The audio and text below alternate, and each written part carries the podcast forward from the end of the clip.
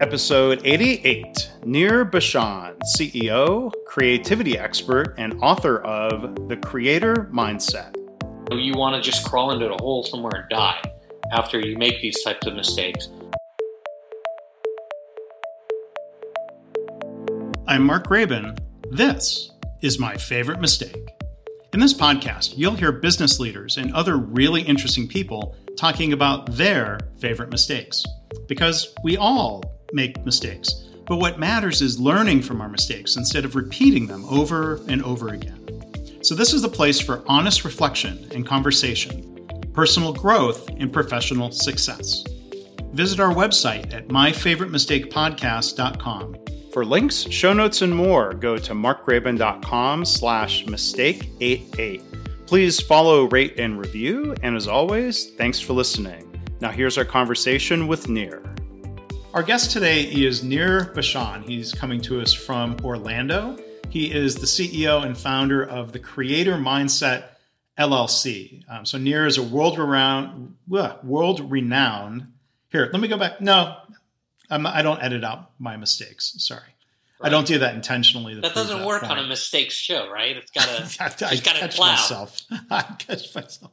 So Nir is a world-renowned creativity expert. He's taught thousands of leaders and individuals around the world how to harness the power of creativity, um, and uh, we're going to be able to talk about that.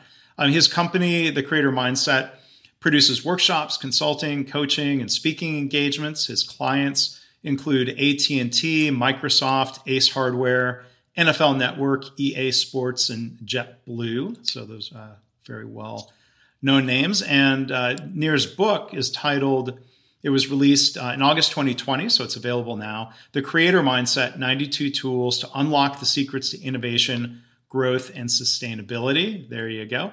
It's been translated into two languages. So, Nir, thank you uh, for being here. What, what two languages um, I, Spanish and French, I believe, but I have to take a look. Very cool. Very cool. That's uh, that's a great sign that the uh, the book is going to have uh, worldwide impact. Yeah, I'm hoping. Yeah. Well, thank you. Thanks for joining us here today. How, Thanks for having me, Mark. Yeah. So, um, my stumbles aside, it's not my favorite mistakes, just my most recent public mistakes. Nir, what would you say is your favorite mistake? Um, there's a lot. Uh, there is probably too many to choose. I think. Uh, I think it, in business today we're we're so all about our successes, right? We want to project this image. You look on social, and everything looks so good. Like, oh wow, you know, I made all this money in real estate, and look at me. And um, we we fail to do exactly what this show is set up for. And I think it is incredibly important to start talking about the things that don't go well. Um, for me personally, I had a production company in Hollywood for many years, um, and we released the movie, and it did pretty well. Uh, it was very popular, and I ended up doing nothing afterward, just absolutely nothing. No follow up, no, you know, uh, similar product or service, and just nothing. And I literally rested on the first, you know, semblance of success on that first little bit of good news or or uh, revenue or whatever you want to call it. I just kind of I, I, was like, ah, hey, this is great. Everything will continue like this forever. And what I learned was that you know if you're not continually innovating, continually creating and changing and adapting and introducing new things and testing and then seeing if things work or not and, and adjusting, then you're you're forever relegated into the dustbin of history. And it's exactly what happened with the company. The production company went out of business. I had to let go of staff, and um, I regret it. I mean, it sucks. And anybody who says that these things are, you know, amazing moments or what, they're not. They're horrible. They're terrible. And you know, you want to just crawl into a hole somewhere and die after you make these types of mistakes. Especially because staff was like, "Hey, we should do this, we should do that," and I was like, "No, no, I know more than anybody." You know, so I think it's several like mistakes that came together, Mark, to like make one big mistake. Wow. But I think the thing Nir that makes it a favorite mistake is that learning that comes from it, as opposed to being, um, you know, a, a, a, gloomy story. That you know, the show's not called my biggest mistake. It sounds like like the favorite mistake and biggest mistake are not always the same thing. It sounds like here there is some overlap there. Like it, it's how much time has passed since that. It's been several years, so more than ten years. And I think it's one of my favorite mistakes because I learned that you need to continually grow, innovate, change. And, you know, it's part of what I do now is I help companies overcome that same exact mistake that I made, uh, whether they're, you know, uh, airlines or hardware stores. It, it's really all about understanding that, you know, everything changes. Nothing will stay the same for any long or sustained duration of time. And the difference between a great business and an average business is how adaptable and receptive you are to change. And so we'll talk about that more, you know, as it relates to your business and the uh, the companies that that you're working with. I'm, I'm just curious a little bit um, about you know, I, I, know nothing about what goes involved into being a production company of how that gets started or what like the what would the follow up have been that you had hoped for? Would like you know would writers come to you with scripts and say I want you know directors and people would come to you and say Hey Nir, I want you to take on and, and produce this project or what what did you think was going to happen? So it was a uh, a documentary about cooking that we sold to Universal, and we had a bunch of really I I didn't have good ideas. I did nothing. Right, that was my mistake. but uh, the staff and everybody had really good ideas. They were like, "Let's do pop up cooking and let's tape, you know, five minutes of a celebrity chef and, you know, talking about a recipe, all this wonderful, amazing great stuff. And I literally thought that, you know, why? Why would you spend money on anything? Let's maximize the revenue coming in from the sale and from all the auxiliary channels and, uh, you know, try to crank up the profits. And it worked for a while, but like everything, it, you know, it worked for a while and then it, it kind of tanked. You need to constantly innovate and constantly stay with it. You got to constantly be open to change. And and you know it's it's nice because it's this is one mistake of of several that you know maybe I could call my favorite, but I, I think you know being a serial entrepreneur and having lots of businesses, um, I think it's good to have these things come up because that's how you learn. Um, a lot of us, I think, are hoping that you know we just kind of are born with an ability to know what we what to do or how to run a business. And I'm sorry, but experience is one of the most important realms of learning how to understand. I'm reading um, David Hume right now, and you know he said it in the 1730s, right? He was talking about philosophy and how people learn and and how we perceive what we perceive, and a lot of it he sort of chalked up to experience. And unless we experience something and unless we sort of go through it, it's really hard to say that we know what it is.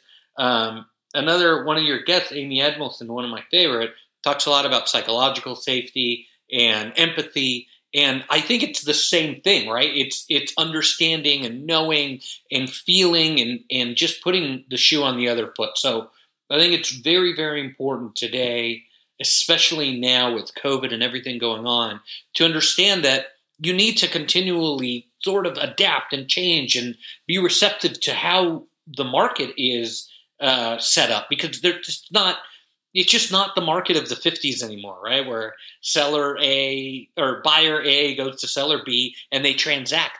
Nothing happens like that anymore. You know uh, seller a finds buyer b buyer b doesn't buy they talk to their friend J. You know, that goes all the way to Y. That goes back to C. And, you know, somehow they connect word of mouth or whatever, and A makes the sale. I mean, that's the market today. And so, really understanding that mistakes are going to happen and, and the most important thing is what you learn from them along the way is incredibly important. Yeah. So thinking about your business now, Nir, I mean, how, how, how do you apply those lessons from your experiment of continually innovating, testing, adjusting, listening to, to, to others? How do you apply that now? So for me, one of the things that I do, and I think that's uh, like a takeaway that your listeners can do today, is I don't really sell anything anymore.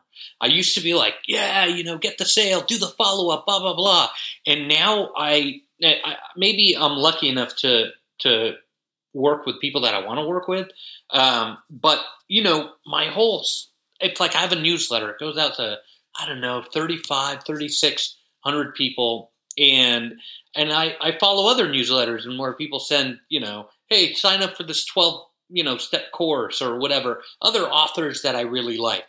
And I don't do any of that ever right? I'm I'm kind of like you know um, if if you like the message and you like this stuff come and find me. I'm not that hard to find. There's three three Nir Bashans in the entire world. So it's not it's not like it's not that hard to find me right? And so sure. um, I've sort of shifted into building relationships. I've shifted into making it fun and I've shifted into just doing a lot of listening now when I used to do a crap load of talking. And it's been really successful. And I think it's something your listeners can do today. If they're sort of wrestling with, you know what, I want to be successful or I want to increase my sales or whatever, um, sometimes doing the opposite of what your outcome is is an incredibly valuable tool. Hmm. So, you talk about um, tools, you know, I want to shift um, talking to some of the things you share in your book. Again, our guest is Nir Bashan, and uh, the, the book is called The Creator Mindset, and the subtitle talks about 92 tools. Um, from what I've read of the book, you know, one key takeaway from me is, or the question that comes up is, you know, can you have a process for being creative? Like if somebody says, I'm not a creative person, how, how do tools help somebody um, develop that or or use it you know use these tools to be creative immediately. Definitely. So i get that a lot a lot. People are like Nir, this is great. You're creative. That's fantastic. You used to work in hollywood and it, with music and you, you must know creativeness. Um, so go ahead and do it and uh, just teach us how you know teach us what we need to do to hire somebody and get it done right? That's generally the approach. Um, but I believe that everyone is born creative, and somewhere in our lifetime, whether it's through schooling or culture, we just kind of like become less creative. We we trade creativity for analytics, but anybody can be creative. You can learn how to do it. Really, it's relearning how to do it and relearning that wonder and that thought process that you had as a kid. I write in the book of a real recipe, right? It's a recipe on how to become more creative. It's a concept idea and the execution. You write those three things down, you get a piece of paper. I talk a lot about writing stuff down because writing stuff down is an incredibly important part of the creative process. And it turns out, Mark, that anybody can be creative. It just it's a process that you need to follow. It's really not that hard. I do it several times a day when I need to come up with an idea on an article that I'm writing or a keynote that I'm supposed to deliver or a workshop or whatever it is. I, you know, I have a process to come up with this stuff. And that process is not not that hard. It's it's a process that anybody can do and it allows you to manufacture creativity whenever you want. Um, so, quick detour. You, you mentioned uh, musicians, and I think it's interesting from your bio. It talks about working with Rod Stewart, of course, musical realm, uh, Woody Harrelson, um, and you know some of the success of, of, winning a Clio Award for advertising, being nominated for an Emmy. What, what, what can you talk a little bit more about the work you were doing um, beyond the film production company? Yeah, so I worked in uh, in music for a very long time. I started when I was 50, four, 13. I, I, had a band when I was 13, and we were playing clubs and stuff in Los Angeles by 15 years old. Just you know, where where you couldn't even get in, right? Because it was 21 and over. But like they were like, yeah, it's the band, whatever. They're showing up. Um, yeah. So that was really fun, and that turned into going to USC, fight on, uh, where I studied music and then I switched over to, to audio engineering and I worked on a bunch of albums as an engineer, as a producer, as a you know assistant. I you know I would coil cable if it if it paid something and just to be around you know creative people. And I kind of learned really fast, um, even from when I was uh, was a kid. That you know, creativity is one of those things that it's like, you know, these famous musicians are not that different than you or I, Mark. It's amazing.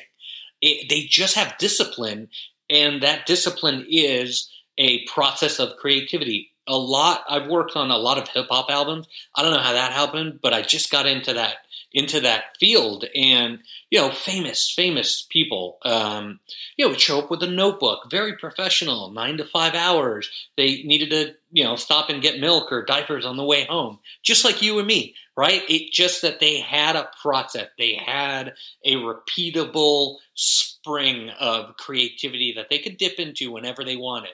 And I was like, I want that, you know, like that's what I want. And I asked people, I said, you know, how do you guys do it? Because I, you know, it's it's awesome, and I want, I want this bad. And a lot of people weren't talking. People were like, write stuff down. And I was like, okay, but that there's got to be more. And you know, so I worked with with these really great and famous and wonderful people um, who were creative at a drop of a hat. And I'll tell you, I've worked on some hip hop albums with uh, with a very very famous musician, and he would go and do his his his lines on the on the mic for the for the part and you know we oh you know hey that didn't work. Can you adjust this? No problem. Shh, flip the page and then boom like amazing. And it's like oh let's try something different. No problem. Flip the page. Boom. It wasn't like oh man you know i need to meditate and then align my chakras and then you know have a party till 6 a.m and you know like the music videos. That is not reality. That's an image right? And, ah. and a lot of people mm-hmm. don't understand that. And so it just it's a lot of hard work like anything else like a um, a landscaper goes to a job with their tools and their process and their you know awareness of the soil and the growing condition and stuff like that. Same with a musician same with an actor same with anybody. You show up you got your tools you got your process you got your understanding. And that set up a lifetime of wanting to to sort of figure out what the secret sauce was right and then i saw in business i started working i ran a, a, a a uh, advertising agency. I owned a uh, refinishing company that refinished uh, furniture, and and the people in the business that did well were always super creative, Mark, and the people who didn't do well weren't creative. And I was like, I want that. So I would ask people then in general business, financial sector, different, you know, uh, manufacturing, how did you guys get so creative? What did you do? Because you had a coupon that you put out and everyone said, "Oh, you're going to lose money," but you ended up like doubling your customer base, right? By by the simple move. That's brilliant. And so nobody was talking. Everybody was kind of like, "Yeah, you know, that's my secret sauce." I'm not, you know. And so over the years, I started to write stuff down, and my book took six long years to six long years to put together. I'm sure you know you you published too, and so it is literally a recipe of what I put together that I've learned from different departments, different industries, different you know jobs, different companies that I've run on how to become creative. It's that important. Um, one other quick detour before I've got one other question about the book. Uh, what was your instrument Nir in the band? Uh, I played double bass forever, and then I switched over to electric. Okay, cool. I uh, I I played drums. I I still have a Nicely pair of drumsticks. You can probably hear them Nicely clanking done. around. Look at those uh, tree but, trunks. uh, bass style. I love it. Nah, these you know snare drumming sticks. They're they're they're they're five B. They're not they're not that big. But um, yeah, double uh, double bass, electric bass. That's my second favorite instrument when it comes cool. to jazz or rock. Um, so I love maybe it someday. Um, so with the book, anyway, and I love what you um, are talking about. Um, Amy Edmondson, you know, wrote a blurb for your book, and you know, I've interviewed her. It's a different podcast series. Maybe I can get her to join us um, here to talk about a favorite mistake.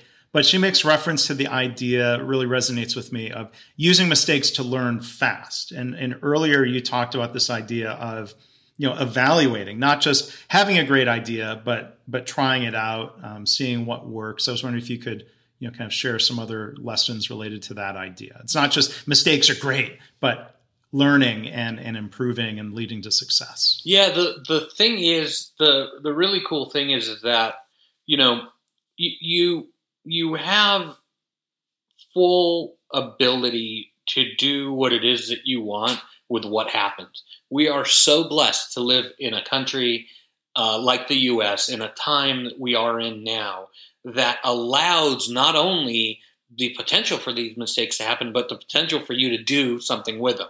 And sadly, Mark, most people you view these things with negativity, right? They're like, oh, this happened, it's terrible, it's really negative." negative, and that's kind of my takeaway. And so, what it is, is an opportunity to decide how you want to look at this particular mistake. And I found an actionable tool is just a shift in your mindset to positivity when things happen that allows you to make the most of that mistake. So I am number one guilty of this because I usually get upset or pissed off or sad or hurt or whatever when a mistake tends to happen. And that is my first and gut instinct. And I talk in the book, I researched why that happens, and it's perfectly normal. Um, but after that happens, you have the ability to decide what you're going to do. Most people stay in that mode. They're like, ah, this sucks. And what happens is when you say something sucks, it doesn't give you the ability to solve it. It just doesn't. And when you say, okay, this happened for this reason, and you know potentially I can uh, I can do this, that, or the other thing, then you open up the potential of possibility. And when you open up the potential possibility, you're able to solve problems creatively. And that is something that you can never do when you look at something negatively. So, for your listeners who are like, okay, I understand mistakes are great, but then what do I do with them? If you just look at that mistake, and it could be anything from a, a project management slip up on a schedule all the way to, you know, a, uh, a, a broad sort of look at your company um, if you make a mistake and you look at the mistake in a positive way, it will open up, I promise you, avenues of solutions that were never there before if you looked at it negatively. So, looking at something positively, just shifting your mindset for a second and looking at it as it can be, not as it is, will help you dramatically. So I'm going to reframe the the stumble that I made in trying to introduce you at the beginning, Nir. Um, cool. As not not a mistake, but maybe someone will get a chuckle uh, at my expense. Laugh at the the mistake guy making mistakes. But I think my follow up, if the if uh, you know we're joined here by the world renowned Nir Bashan, maybe I'll just tweak the bio and say internationally recognized. For there some reason, that's easier for me to say. Awesome. yeah, rolls off the tongue better. I think so. So um, it's one thing to to have a bio in print, and it's another thing to uh, write for speaking out loud. Yes, so, sir. Um, we've been joined today by the um, internationally recognized and very interesting Nir Bashan. Um, his book, again, it's titled "The Creator Mindset: 92 Tools to Unlock the Secrets to Innovation, Growth, and Sustainability." It's available um, through McGraw Hill Business. Um, the website, uh, nirbashan.com, is where you can learn more about him. And um, for listeners who are wondering about the documentary, um, I, will save you the trouble. I went to the, uh, Nir has an IMDb page, which is pretty sweet. And that documentary was called The Kitchen, if you want to take a look at that. So um, I hope people will um, go. The, is the film available through through streaming services now? I, I have no idea. We sold the rights. I mean, now yeah. ten years ago, and it was for a long time. I, I don't know now. It's okay. it's kind of it's it's a little bit dated now. It's yeah, it's been it's been a while. Yeah, well, but Nir has moved on to, to other things and he keeps innovating and and so thank you for um, sharing that example and thank you for what I think is you know setting a good example of being willing to share your favorite mistake. Thank you Thanks, so much, Nir Bashan. Thank you. Thanks for, for having me, man. Been fun. Thanks again to Nir for being our guest today. For links and information about his book, his company, his speaking, and more, you can go to markgraban.com slash mistake88. As always, I want to thank you for listening. I hope this podcast inspires you to reflect on your own mistakes, how you can learn from them or turn them into a positive. I've had listeners tell me they started being more open and honest about mistakes in their work. And they're trying to create a workplace culture where it's safe to speak up about problems, because that leads to more improvement and better business results. If you have feedback or a story to share, you can email me myfavoritemistakepodcast at gmail.com. And again, our website is myfavoritemistakepodcast.com.